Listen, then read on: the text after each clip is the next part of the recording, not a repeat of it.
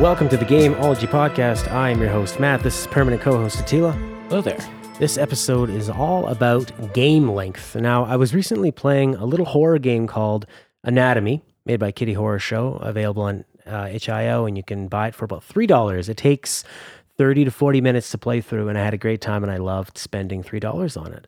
Uh, one of my favorite games of the year was Firewatch. Took about four or five hours, cost me 20 bucks, loved it. Journey, one of my all time favorite games now.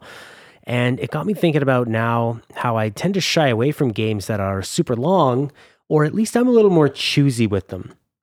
And how I get more excited when I know a game is going to be a little bit shorter. And I was thinking how I I feel like the trend on the one end, maybe the indie spectrum and maybe mid-level developers, publishers, they're more interested in these shorter games. But on the AAA scale, I feel like it's really getting out of control with the length of adventures. And I was thinking, why is that? Now you look at a game like The Witcher, Batman Arkham Knight, Metal Gear Solid 5. These are games that are huge. Assassin's Creed, Mm-hmm. huge games. And they love to put on the box, this game's 60 hours long. Now, before, say 15, 20 years ago, 10, 15, you would have games like uh, big JRPGs, and they were long. They were Mhm. 60 hours or 40 hours, but it was a it was that long of a story. Mhm. And maybe there was a BS grinding session near the end. Um, but for the most part, you were going through a whole. It was. It felt like a book. The Mhm. length of time would take you to read a long novel. Um, but I feel like with this stuff, it's it's not a long experience. It's like when the TV shows Prison Break and Lost came out, and they did so well that it was very obvious that the um, TV companies or whoever's in charge was like, "We're going to stretch this out." Mm-hmm. and the guy's going to escape from prison and then he's going to go back into prison again and it's going to completely dilute the experience and that's what i feel is happening so i'm wondering Attila, a question i wanted to ask you as a game developer Sure.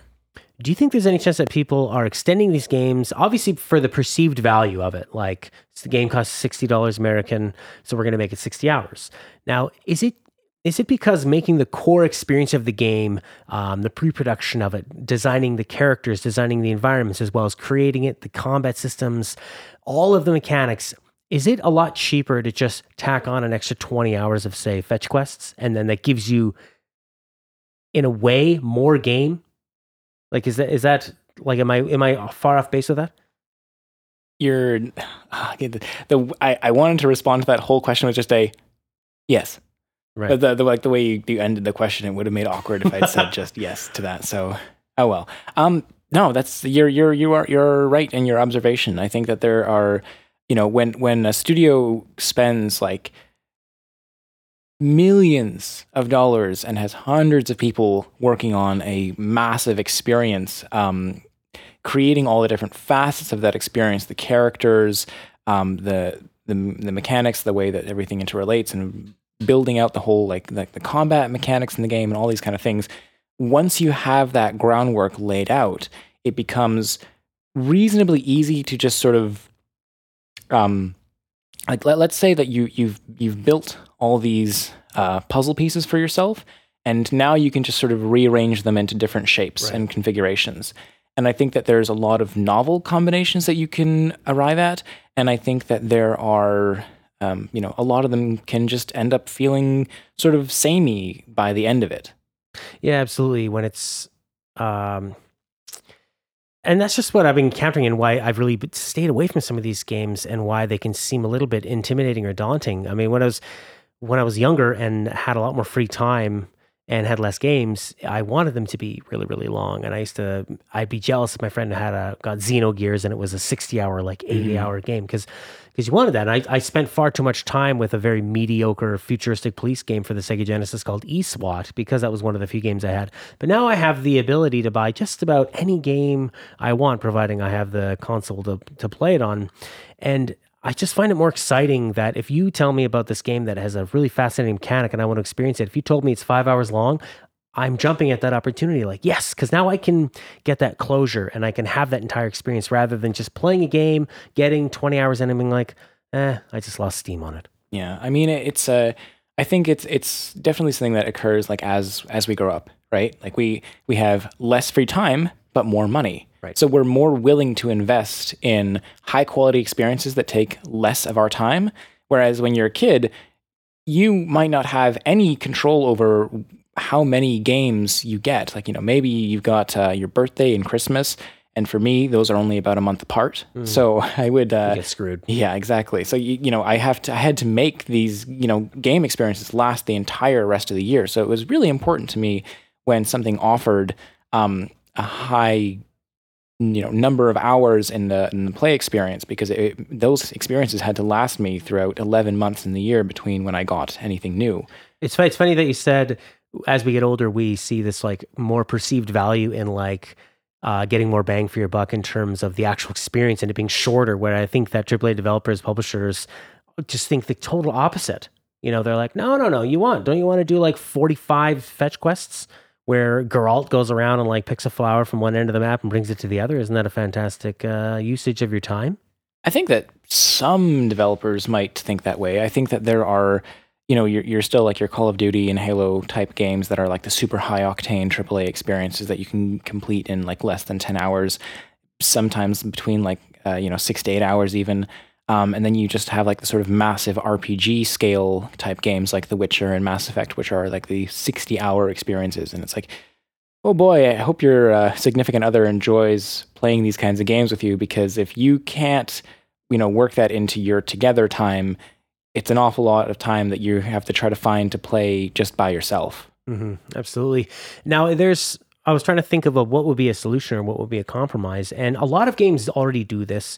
Elder Scrolls is a great example. They have your mainline quest, mm-hmm. and then they have everything that's optional. And I think that that's great, but I just wish that the mainline quest was pared down a little bit more because there are there are some games where I finish the story and I'm like, I'm not done with this. I could still have a lot of fun with the mechanics of it, with the gameplay, and just give me more things to do and I'll gladly do them. And even if they're a little more of a diluted version. So I just wish that they would take that initial concept, but just bring it down a little to a point where I'm not going to lose steam on the story. I'm not mm-hmm. going to, I mean, we've all had it where you come back to a game and you're like, oh, I haven't played this for a couple weeks. And like, who, who are you? What is going on? What, I'm in a wine cellar. What, and I'm halfway down a puzzle. Like, mm-hmm. what's going on?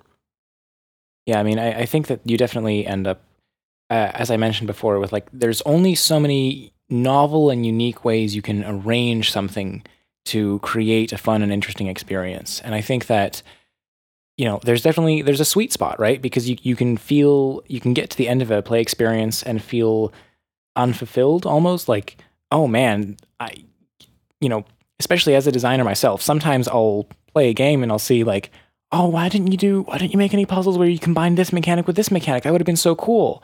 Um, or likewise, it's like, oh, great, I got to do this mini game again. You know, everyone, you know, you, you'll you'll try to like break up regular gameplay with a like a hacking mini game or something, and by the end of the experience, people are just so done with that.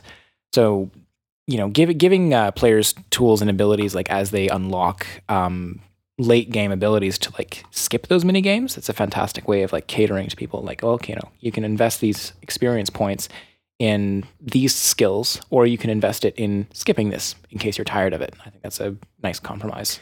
Yeah, that is to give the the player a little more agency with how they go uh, throughout the game, and and letting kind of giving a, a, bit of an indication of like this is kind of filler. There is a really nice mechanic in South Park Stick of Truth where you have an optional battle, but the characters. The game is very self aware of it being a game, and the enemies, your potential enemies, tell you you can fight us or not and that they're like, you, if you wanted to skip this, you're gonna have to go to the same spot after, and they just let you know, and they can do that in ways that aren't so comedically. They're not self- breaking the fourth wall. Yeah, I mean that game thrived on that and used that as as a basis of the comedy, but you can do that in ways that just give the player a little more control. Where you, if you feel like I'm getting to the end of this now, let's ramp it up, let's go on to this uh, final mission, because a lot of times in games you're heading towards that final mission, you're trying to save the world, a meteor is about to hit it and then all of a sudden everything slows down so you can do like 15 hours of like well let's find out the backstory of this side character mm-hmm. which is great world building stuff and is obviously a potential to make you care a lot more about that character and is great in circumstances but it, it does seem a little bit off-putting. It feels thematically inconsistent with the urgency of the situation. Attila always synthesizing it. That's fantastic. We'll just edit out everything i say and we can get this podcast done in about 90 seconds. Um, you know, I was thinking about uh, you know, some older games like a game like uh, Contra for the NES. Very, very difficult game, and a game if you know what you're doing can be completed in just a few hours. But a game that's length and um, the value of length you get out of it is is based on the difficulty because because it is so difficult. It's it's like the difference of watching a speedrunner or just hammering through it, and and you might have that game for years and never see the end of it because it is so difficult. And that's a design concept we don't see as much among AAA games, among games in the mainstream. I mean, there's still the wonderful thing about gaming right now is that there's a huge variety. And if, and if and if I'm whining about the state of games being too long and too easy and devolving into just tedious uh, tasks, um, there's a million indie games out there that can last a half an hour, like I said, or can last three hours and can provide the experience you're looking for. So it's really one another golden age for gaming right now. hmm definitely. I mean, it's. Um, I don't think you'd ever want to take away the sort of sixty-hour epics. You know, I think that there there are some stories that can only be told in that length of time. You know, I just I just finished the Mass Effect trilogy, and it was a really incredible game, and I can't imagine that experience taking any less than the fifty hours it took me. Just the third game in itself was like fifty-hour experience, and I, I you know not everyone has the time as they get older to like get through these like massive experiences but i don't think you want to deny the chance the the possibility that you might just invest that much time because the experience is worthwhile Yeah, and I don't want it to sound like I'm against long games. Um, I, I I'm just saying that I feel like it's they're artificially long when it becomes just a lot of uh, ticky tacky things that are that are tacked on because they just want to use it as a selling point. It's if if you have a story to tell and it's it's as long as a novel or or you have a great television series that takes four seasons to really tell the whole story, although most of them I think are pretty bad after about the third season, then that's fine. It's just um, make it meaningful. Don't use hours as a way of just trying to sell it. Uh, and also, don't be afraid of shorter games and shorter experiences. When The Order 1886 came out, a lot of people were bashing it because they're like, oh my God, it, it leaked online that it took less than 10 hours to be. Like, that's not necessarily a bad thing. There are a lot more problems with that game. wrong, yeah. Oh, tons of bad things with the game, and the length was not the was not the biggest problem. But Mm-hmm. I think because it was in that AAA, look at this, how pretty this game is. It needs to be 30 hours. yeah i mean it's you know it's it's a difficult thing where so many people just have the issue with uh, how they value these experiences and they they people demand that games last this long if they're going to be investing a full $60 into them and you know that's that's the core problem right is that we we have developers trying to comply to the demands of people insisting that experiences be proportional to the amount of money that they're spending on them. And you know it, it's it's very difficult to solve that issue um, but I, I think developers just kind of need to take the high road and create games that are satisfying and complete experiences and not um, cater to these demands and artificially pad out their games because they're ultimately going to end up with a, a worse experience. Absolutely. I think that's about all I have to say on the subject. How about you, Tila? Yep, that's, is that for me as well? Well, you can find me on Twitter at GameThinkTalk. You can email GameThinkTalk at gmail.com for comments, questions, all the things that you would like to email. Attila? You can find me on my website at bluishgreenproductions.com, where I post my extended thoughts on the subjects we discuss every week, as well as a convenient um, form that you can fill out for submitting questions and comments about the show, some of which we might answer on future episodes. You can also follow me on Twitter at bluishgreenpro. Bye bye.